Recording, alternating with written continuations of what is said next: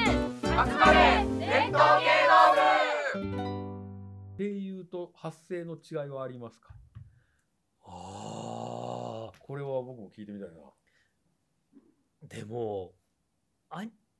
アニメとか想像していただくとよくわかるかと思うんですけど、うんうアニメって結構声出し出す場合と出さない場合両方あると思うんです、うんうんうんうん結構こうんう、ま、こういうマイクに近づいてこう喋ってみたりとか、それこそ舞台のような発声をしてみたりって、うんうんうんまあ時と場合によってあると思うんですけど、詩吟でウィスパーってまあないんですないよね確実にないんですよ、それってこうん詩の中身が伝わらないっそうですよていうねところがあるので、こんなこと言わないですねあお父さんだって 怒られたことないのにとか言わないですねこういうのやらないもねそうなんですよ まあ簡単に言うと大きな声を出した方が感情が伝わりやすいっていうところだとは思うんですけど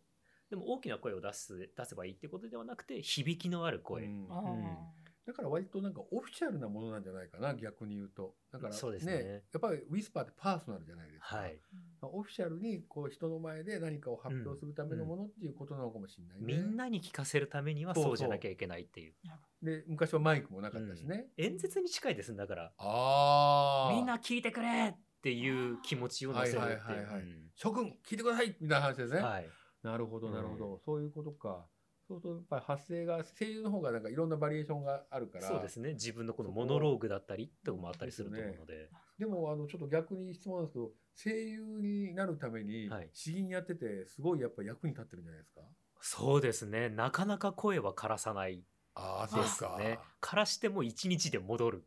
あってい本うこと当が多くてじゃあここが鍛えられたのそうですね大声で潰すってそんなないですねうん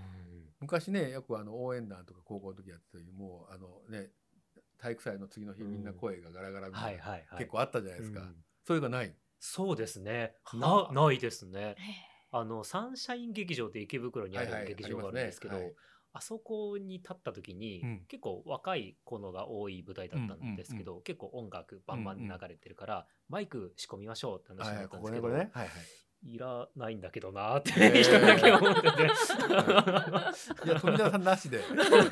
見積もりから5000引いときますみたいな でもこうバランスおかしくなるからじゃあまあつけますってことになそったそんれですはけおかしいどおかしいえバランス悪くなっちうゃう、んうんでも逆にこう喉を枯らさない発声をしているとリアリズムがないなとは思っていて、なんかこうちょっとそれは感じるんだそれを汚れた声の方が伝わるっていう時もあったりするんですそよ。こは結構深い話だねなんかお芝居うんにつながるとこだと思うんですけど、そうですねなんかみんなやめろよっていう時に、うんあんまり綺麗すぎる声だと、うんなんか何を綺麗事をうんみたいになるけど、ガラッとしてる時の方があこいつ本気なんだなっなるほてどなる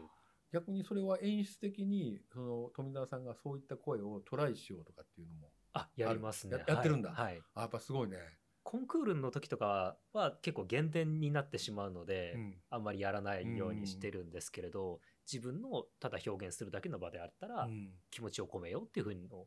心がけてますね。それが人に伝わるかもしれないからね、はい、だから決して綺麗な声だけが伝わる声ではないっていうことそうもですありね。ますよねはい、だから割とこのハスキーボイスでね、うんうんやっぱりあの人気になってる人とか伊藤沙莉さんとか今すごいねすっごいいいですよでねうちの木村恵理子が演出したせあの映像系に手を出すなのね、はい主人公のおお男の子かな、はいやってて女の子です女の子かやってていやでも少年の聞きたいんですよね伊藤さんのでね伊藤さんの声ってやっぱりいいじゃないですかいいですよねだからあれはああいう感じの声だからできるっていうのもあって、だから決してあの声のね魅力ってあの綺麗な声っていうだけではないっていうこともあるからね、今度ジュラシックパークやるそうですからあーうん何怪獣あ怪獣 え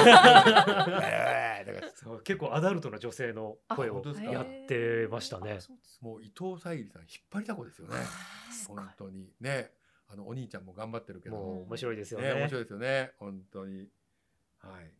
えーということでですね、えーあと次のえー質問ですが、はいえー声優として映像に声を吹き込むことと詩吟と表現する際の違いはまだ同じところもありますかっていうのが来てますけど、あでもさっき言ったのがそうかもしれないですよねこうんの綺麗な声だけそうがだね全てじゃないっていううん確かにう確かに、んうんあとその詩を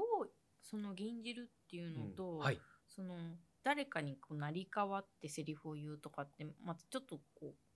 違ったりとかするもんなんですかえっと銀じる時の立場で変わると思いますね詩吟あであそうもか詩吟のだから視点があるもんね、はい第三者的なはい詩ともあるしそれはそうだよ文脈だもんね、はい、うん銀じるっていう漢字っていうのが口辺に今って書くのでうん自分が今感じたことを口にしてもいいですし、うん作者が今感じてることうをん口にするっていうのはどちらかになりますね。うんこの例えば富澤達也でこの詩をどう味わうかっていう表現にするのか、李白がその時思い描いたものを出すのかっていう、うんなるほどね、はいああいろとんなパターンがあると思いますね。ううんパターンがねパターンという意味ではこの幸田さんのこの質問は創作詩吟っていうのがあるんですよ そうですね。 これはどどんなものなんですかこれ私が勝手に作って最近できた話はいへえもうバレないようにバレないようにやってたんですけそうです どこれ大丈夫ですかこれ喋っあて大丈夫ですもうバレてふーんって言われたので これ何自分で書いたん ですそうなんですか漢よ文を書くのそれは、あの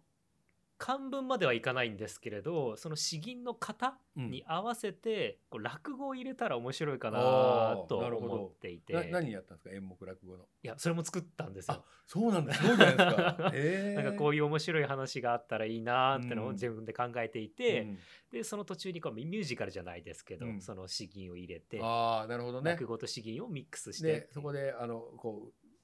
銀じるところが入って、はいあ面白いねそれもおね前みたいな感じでこう始まったりとかあそうなんですね、はい なるほどねあそれはそれでまあでもそう芸術家ですよねやっぱりやっぱそう新しく表現をねやるときそうに、でやっすぱね新しいことにねやっぱり笑える常詩に吟っていうのが少ないな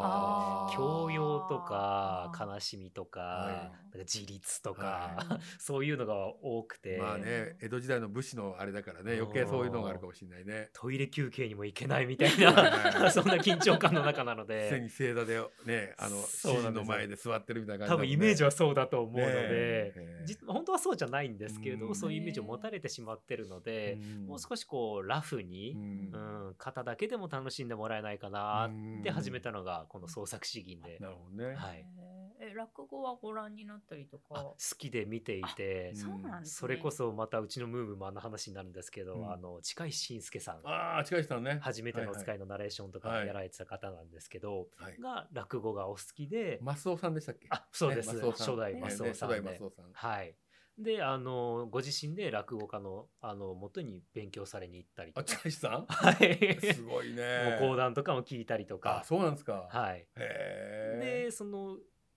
弊社ムーブマンで、そのイベントを立てて、寄せをやってみようとか。あムーマンし、はい。ムーマン仕切りでそうですね。ええ面白いですね今ちょっとコロナでなかなかやれないんですけれそどんも。なのやってるんだはい。で、それで新人も出ろと。で落語やったはい。おおで、ネタ見せがあるんですよ。近石さんが。それ何やったの、その時に、うんなんだか鎖骨長屋かなんかやったそこのかなな、らねなんかそこなもうらいい話なんですからね古典のありものでやってたねら、もうおバカさんばかり出てきてね、はい、俺が死んでんのかそこにとかねそうですそうです何の話やねんって お前死んでるよあの道端でとかねそどうなんですんな話なよんですかね本当にでやってたらそのうんまあいいんだけどさって話になっていやお前は詩吟があるんだから詩吟を生かした落語をやれよっていうふうにあーパッと言ってそれディレクション正しいかもしれない、はいうんでなんか詩吟の途中あうん落語の途中に詩吟が入るといかいでさすねっていう一言へで、ーあーじゃあ考えてみようっていうのがきっかけだったあれもいいじゃん寝床あ寝ー床 であのねあの大家さんがやるのを 詩吟を吟じるっていうちょっと聞いてみろ今度やってみましょうかいや面白いかもしれない